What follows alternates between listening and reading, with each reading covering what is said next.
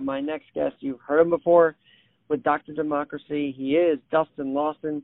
He's one of the main key, you know, main characters of the Logos Party, and uh, which is like an independent party. And he joins me now once again. Dustin, thanks for joining. Hey, thanks for having me on again.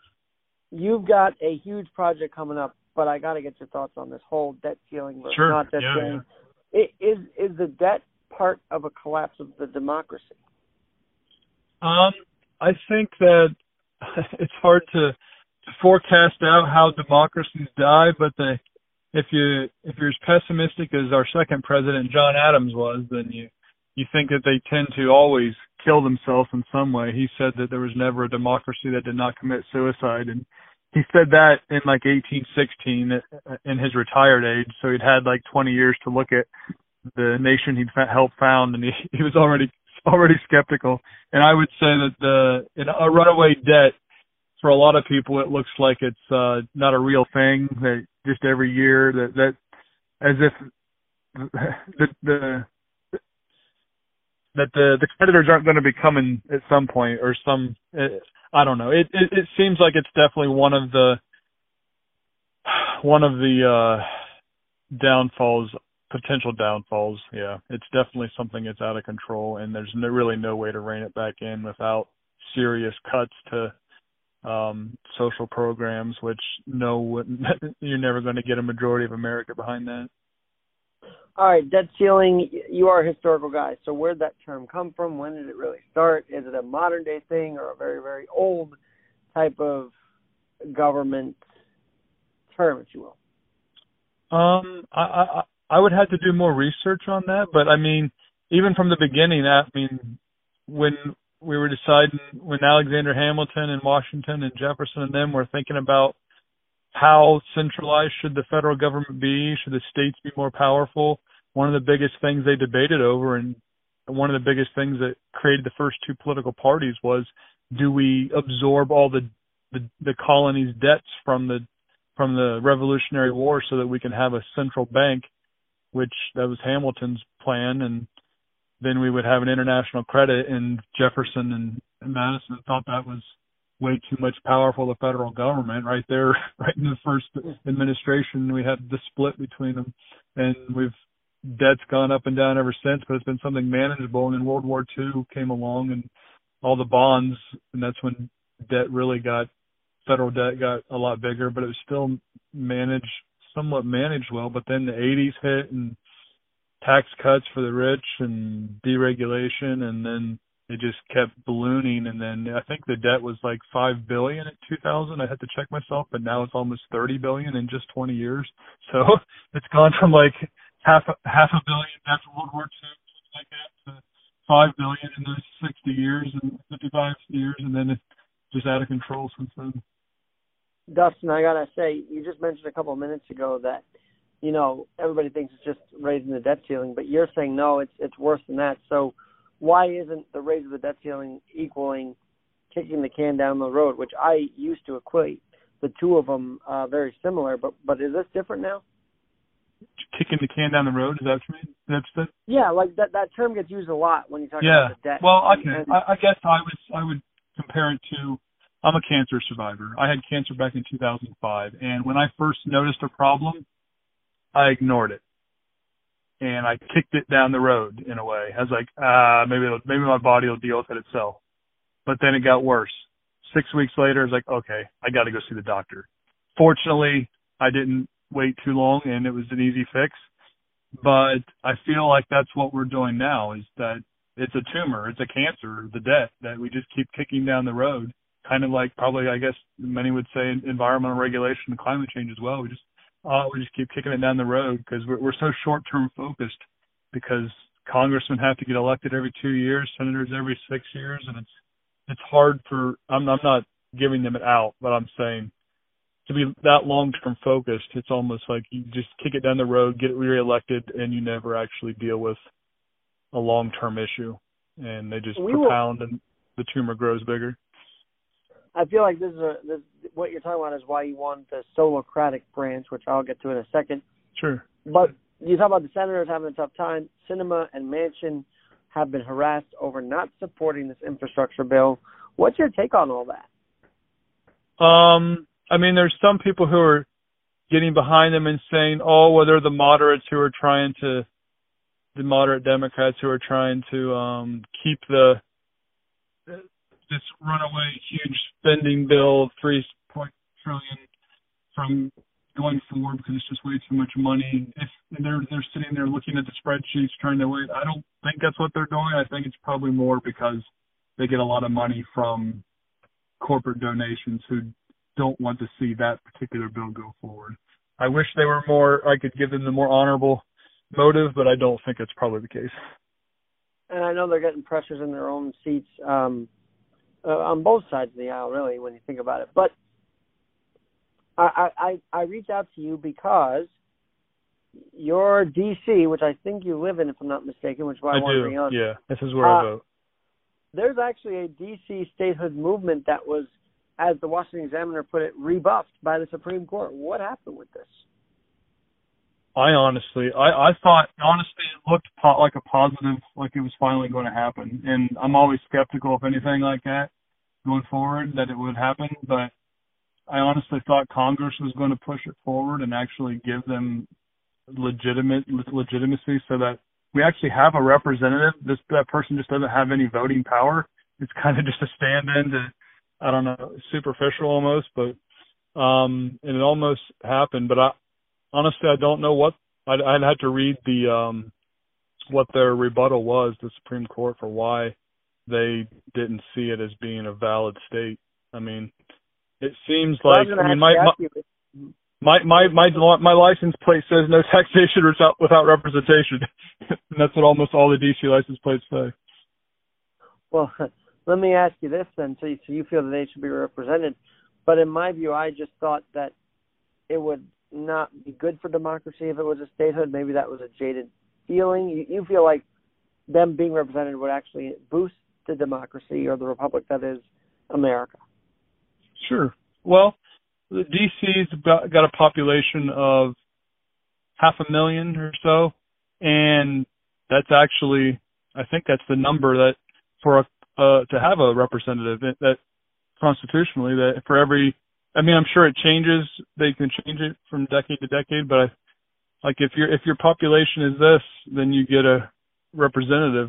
I mean, and there's there's there's states that have less people in them than D C itself, and they have two senators and a con- and congressman. And um, I know it's it seems like oh that's the seat of power. So, but it is just one congressman that that we would get. It doesn't seem there would be other things symbolically that would go along with giving statehood to it, but um, I don't know. It, it feels like oh well they have all the power. They're it's D C, but all the locals, all the citizens that, who aren't in government, they don't have as much power. Like when I voted for the president, or when I voted for the midterm, um, when I lived here in D C, it was funny because I, where I went to vote, I could see in the distance the Capitol building. But I, but I thought my little precinct back in rural Ohio in my little town of three hundred had more power in the in voting there in Ohio than it did right there, even though I could see the Capitol building. Well, I want to ask you that. Because as you know, the Congress has been wanting to redistrict a lot and rezone. Isn't it kind of funny? They're all doing the rezoning of these other districts, yet D C can't get recognition. I, I guess there is some kind of humor to right. It. Right. Well, you have to have you have to have someone speaking up for you, and then you don't have representation. It's it's it's more difficult to. Um, I mean, the, the redistricting of each state. I guess they, I mean they have all their backing behind them too. There's not much. I guess the Republicans probably wouldn't want D C to be a state because it'd probably be a for sure Democratic seat every time. Um, right. But but why was the Supreme Court involved, I guess is my next question. I don't know. I don't even know how it got to that. I, I thought it, was, it would just be a congressional. It, it doesn't go past the Congress, but I, I guess someone filed a lawsuit and then it got to go to the Supreme Court, and that's and so they got to decide, which almost seems like maybe the court had too much. I don't know. It's, it's subjective. Did they have too much power in that case or not? I'm not sure. If you can just well, file a lawsuit against a, a piece of legislation and get it to the Supreme Court so that they can decide on it, I don't know. It's a fine balance. I feel I like it. D C is kind of representative of what you want, which is a Solocratic branch, because let's face it, it is needing representation, and, and maybe would you say they should branch out and, and be Solocratic themselves, D C? Or what, what is your meaning behind it? I feel like there's some relationship between D C wanting statehood and what you're proposing in your next book. Sure. Um, well, okay. The book itself, Solocratic, the name comes from the combination of Solon and Socratic. And Solon was the, in the sixth century B C, he was the state. Gr- Greece was threatening civil war, Ath- Athens specifically. And so they appointed this guy, this moderate statesman, to just kind of help re- revamp the Constitution to moderate the situation. And he did that, and his changes eventually led to the first democracy. And then Socratic is obviously the, the Socratic method, Socrates' method of teaching, where he didn't really try to teach people what to believe. So he didn't like say, you should believe this politically, but he said, look, I don't know anything. Come and join me in the position of, of ignorance, of intellectual humility, of basically of reason. And so I guess the first three branches of government are devoted to the rule of law. The executive branch, enforcing the law, the legislative branch, creating the laws, the judicial branch, interpreting the laws. And I had the idea of a fourth branch of government that was just there to help our country be devoted to the, what I call the rule of reason. And I helped develop what I think reason is and how this branch would work. And basically, it has no rule of law power, so it has no power of enforcement. But like a doctor who suggests a remedy that you don't have to take, it would be there to constantly be promoting the message of just how to be a, more of a critical thinking culture, um, suggesting the remedy and hope that eventually in time we can help diffuse the partisan divide that just becomes more irrational on both sides, and just it causes irrational legislation and then irrational judicial decisions, irrational executive decisions, and it just pervades, starts pervading the culture on both sides. Did the pandemic uh, inspire you to do this book? Because I feel like the pandemic really opened up the wounds, the divisions. It did. Between... Yeah, yeah. I, well, I mean, I, you you wrote you wrote the, read the, the Logos Party, so a lot of the same principles are there. But then I just like I got so fed up with the the word party and the idea of party. Like, how do I how what kind of how, what idea could I come up with to try and promote the same ideas void of the party? And I, that's when I came up with an independent, neutral branch of government that could help implement these same policies. Because as soon as you attach the word "party," you're going to completely you're going to divide the country on that word, because it's going to be part. Of, it's going to get it, it runs a greater risk of partisanship. And the, the, yes, the pandemic definitely. I mean, mass fear kind of runs up against reason, where okay, you're afraid of something. Are you going to be calm and rational? Or are you going to freak out and do ridiculous things? And in many cases, the pandemic showed us that what fear does to us, that it, it makes, it just takes us right back to our caveman mindset that we thought we did away with, but clearly it's still there inside of us. You know, it's funny you say that, because um, Biden actually called uh, Texas Neanderthal for, for the way they were approaching the pandemic. It just showed the, the divide. I'm um, reading right. about Solon, the sixth century B C statesman. Um, I feel like uh, there's some connection here to the Roman Empire, too, because we saw them sure. have all these rulings, and, and uh, they had said that withdrawing from the Roman, you know, one article I read from Zocalo Public Square uh, was a, like the withdrawal um, that the Roman Empire did from certain areas, and, and like we withdrew from Afghanistan, are sort of leading to the collapse of of the, you know, right. the empire. Now, I thought you served in Afghanistan. Am I wrong on that?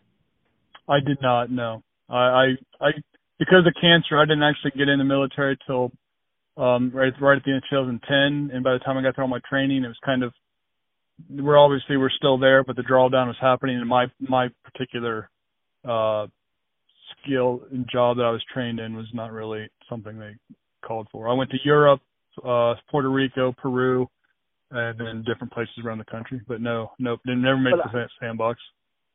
So I, I did remember you were in the military. So from that aspect, was the withdrawal of Afghanistan another reason why we needed another branch to hold all these different moves accountable? Um, that, well, I don't know.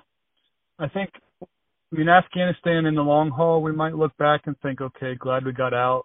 In the short term, it definitely looked crazy and unplanned and un, and maybe it was, I don't know.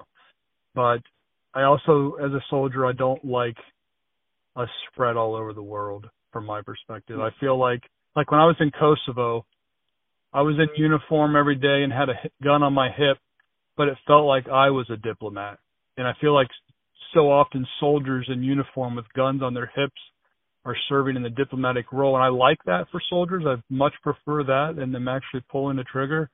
But I feel like diplomacy would be better served if it was done by people in civilian clothes instead Very of in- soldiers oh, I- spread all over the world. And and you mean when you mean civilian, you don't even mean like suits and ties. You mean just regular plainclothes yeah, people right. at the table and negotiating this. Because look, I think we all agree the "not in my backyard" movement is a big deal, right? We all want to just kind of live our own right. lives. All right, I'm looking at the rules of reason now, and number three sure. stands out: the scientific method, the most reliable technique for finding truth. I feel like the science has been swayed every possible way to move the goalposts on COVID, and I feel like. You feel the same way. Sure. Yeah. Well, the thing about science is that science is wrong all the time. Any science, any, in it, that's kind of the nature of it, that it's wrong. I mean, it was, I don't know, Thomas Edison, he said he was wrong ten thousand times before he was right once. That's kind of the, the nature of science. So when you say, oh, well, sci- when people say science is wrong all the time, if a person's, if the scientist is being true to science and they're not lying about the results and they're just saying, then yeah, we're going to be wrong a lot before we're right. That's that's just the nature of it. That's how that's how tr- finding truth is difficult. It's not as e- it's not usually very easy, and it takes a lot of failure, a lot of trial and error to actually get to what reality is on a situation. And that's the nature of science, the nature of reason itself. And so often we just want the quick fix, want the quick answer.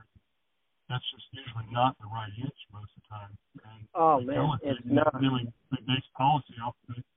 Mm-hmm. Then we get attached to our wrong answer because we've already invested in it, and then we start defending it. We're like, no, you got to be willing to admit that maybe you took the wrong turn, suck it up, let it go, and move on. But we get so attached to something because we, we devote so much time to it. Scientists do it too. Like, well, let me ask you about this because I, I think it's such a fascinating thing what you want want done. It almost sounds like an election to me every year because you say, it'd be constitutionally mandated for the president, vice president, cabinet members, senators, representatives, federal ju- judges, and journalists who cover the first three branches of government to go to the Solocratic branch once a year and receive from the elected officials of the Solocratic branch yep, right. a Socratic method like re- rule of reason checkup. First of all, are you suggesting a a once a year election at this point? I mean, it feels like that's what an election no, is. But not, not an election. There's the, the, the elected offices, they get elected for six-year terms, but every year, every all these different people would have to come and basically just get a rule, a, a, a rule of reason lesson or checkup. Doug, you can come on, Mike, a little bit. You're a little ways away from the mic. Oh, the sorry. How's that? How's that? W- way better, yeah. Okay, sorry. My, my phone is getting animated, so I pulled the phone. Um, but I. But basically, no, all these people, not just during election time, but every, every year would come to just get another basic fundamental lesson of what it means to be a person of reason. And these are just the fun, there's ten rules, those are the basics, the fundamentals that all citizens can follow. It's like going to, it's like going to basic training. Soldiers go to basic training, learn the basics of soldiering. Most people can make it through basic training. It's, so it's, it's, these are the fundamentals, and they've been there since. Another reason I chose that name is because they've been there since the ancient Greeks. They're the ones who first formulated what reason is, and it hasn't changed in twenty-five hundred years. So we just, we don't have to, so reason's not new. It just has to be constantly renewed, generation to generation, century to century, because partisan dogma just has a way in a cellular level of just re coming back again and again. And, I mean, Washington said in his farewell address, in seventeen ninety-seven, that it's it's essential that the public opinion is enlightened. If not, it's not then democracy, the republic can't survive, and tyranny will reign. Mm. Uh, no, it, it can't, and that's that's what we're worried about. Okay, Dustin Lawson, you always come at this with this whole reason, common sense ideas, and I feel like that would never work as a politician. So through your writing, how do you hope to inspire uh, average, everyday people to, to make this branch? I mean, I don't know if you're expecting an actual branch, but there's like a metaphor here. So get into the sure. metaphor a little it, bit. It, I would say a lot of things start as a metaphor and become reality. This is a metaphor of what I, mostly, of, of when I start marketing as, do I think it's, it's real? It could, it could be realistic, but it's more of everyone needs to write the laws of reason on their own heart kind of thing. And and so how do you feel like, uh, how, how does the reaction go? Do you feel like a lot of people resonate with this, or do they sort of, what, what, what, what's been your interaction as you send all these out? I, sure. I, okay. I, I think that the country's not as divided as we think. It's just the, the parts that are divided speak very, very loud. I would, I mean, forty percent of the country is independence, which is the second biggest, which is the biggest political group. Second is like Democrats at thirty-one percent, Republicans at like twenty-six or twenty-seven percent. So forty percent of the country already doesn't like, I'm speaking generally, don't like the partisanship. And I would say seventy percent of the country overall is probably more inclined to want to see where, find common ground with each other, but it's the voices that speak the loudest that are the partisan voices. So it makes it really look like we're far more divided than we are because they're speaking the loudest. And if you get another voice in there and create a symbol, the symbols are so important. I think in, in the book on tyranny, the author said um, that citizens need to be very careful about what symbolizes their country because the fate of nations often rests on what they allow to symbolize them. And right now, uh, in many regards, we're symbolized by a two-party, extremely partisan, tribalistic nature. And I don't know, the Solocratic branch is just a, it's a metaphor, yes, but it's a symbol that I, uh, of, uh, of intellectual humility that I think we, we greatly lack in our public discourse. That I think would re- I think it would resonate well with a lot of, with with the majority of Americans. And again, it's just, it's like the basic fundamentals of reason. It's not like it's something beyond. You know, I say in the book, like, look at Thomas Jefferson and Benjamin Franklin. They, they for me, they're um, they're an intelligence that's far beyond my capability, but their intelligence was unleashed by them being so good at following the fundamentals of reason that we all can follow. Mm. Say that one more time. I love that line.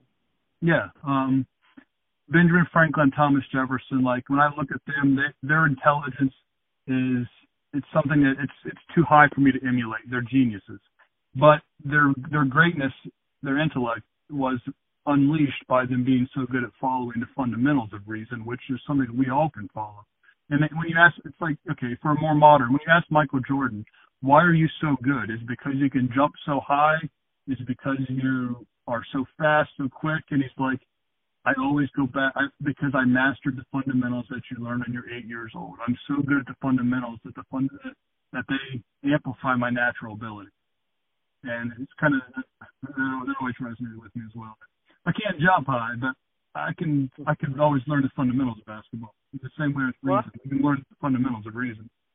I love what you just said, uh, amplifying our best abilities. And I don't even think this fourth estate known as the press is doing that either. So how do we hold them accountable? Say, say it again. Ask that again. Well, you just said to amplify our best abilities and, and um, amplify. I would say that's a metaphor for amplifying all of America, right? So sure. You mentioned the press, and I feel like the press doesn't amplify the good right. of America, the abilities of America. Yep. And you feel that you implicate them here, so right. how do we hold them accountable? Yeah. Um, well, the same uh, – okay.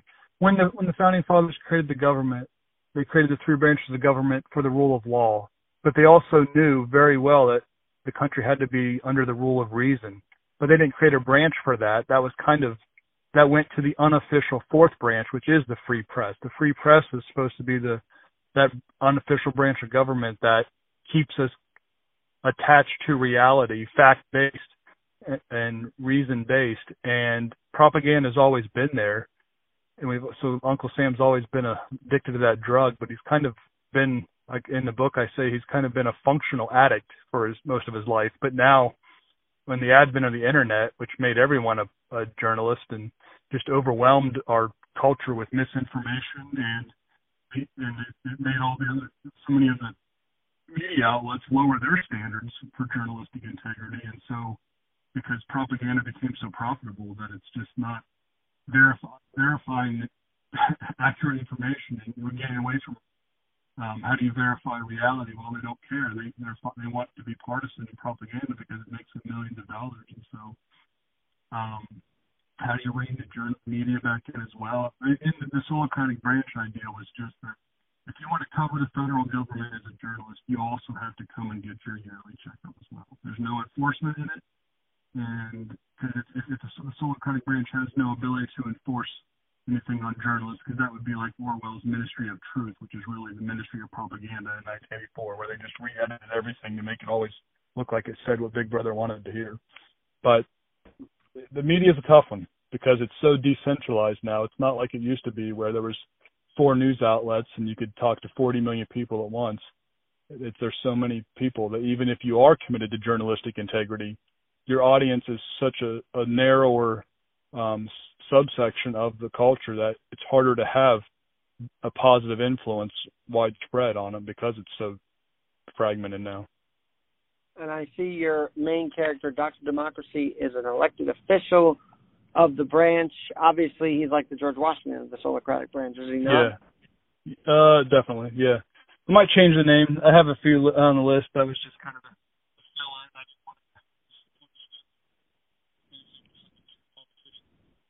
I just wanted to... Oh, Dustin, you're a little way away from the mic there. There you go. Oh, sorry.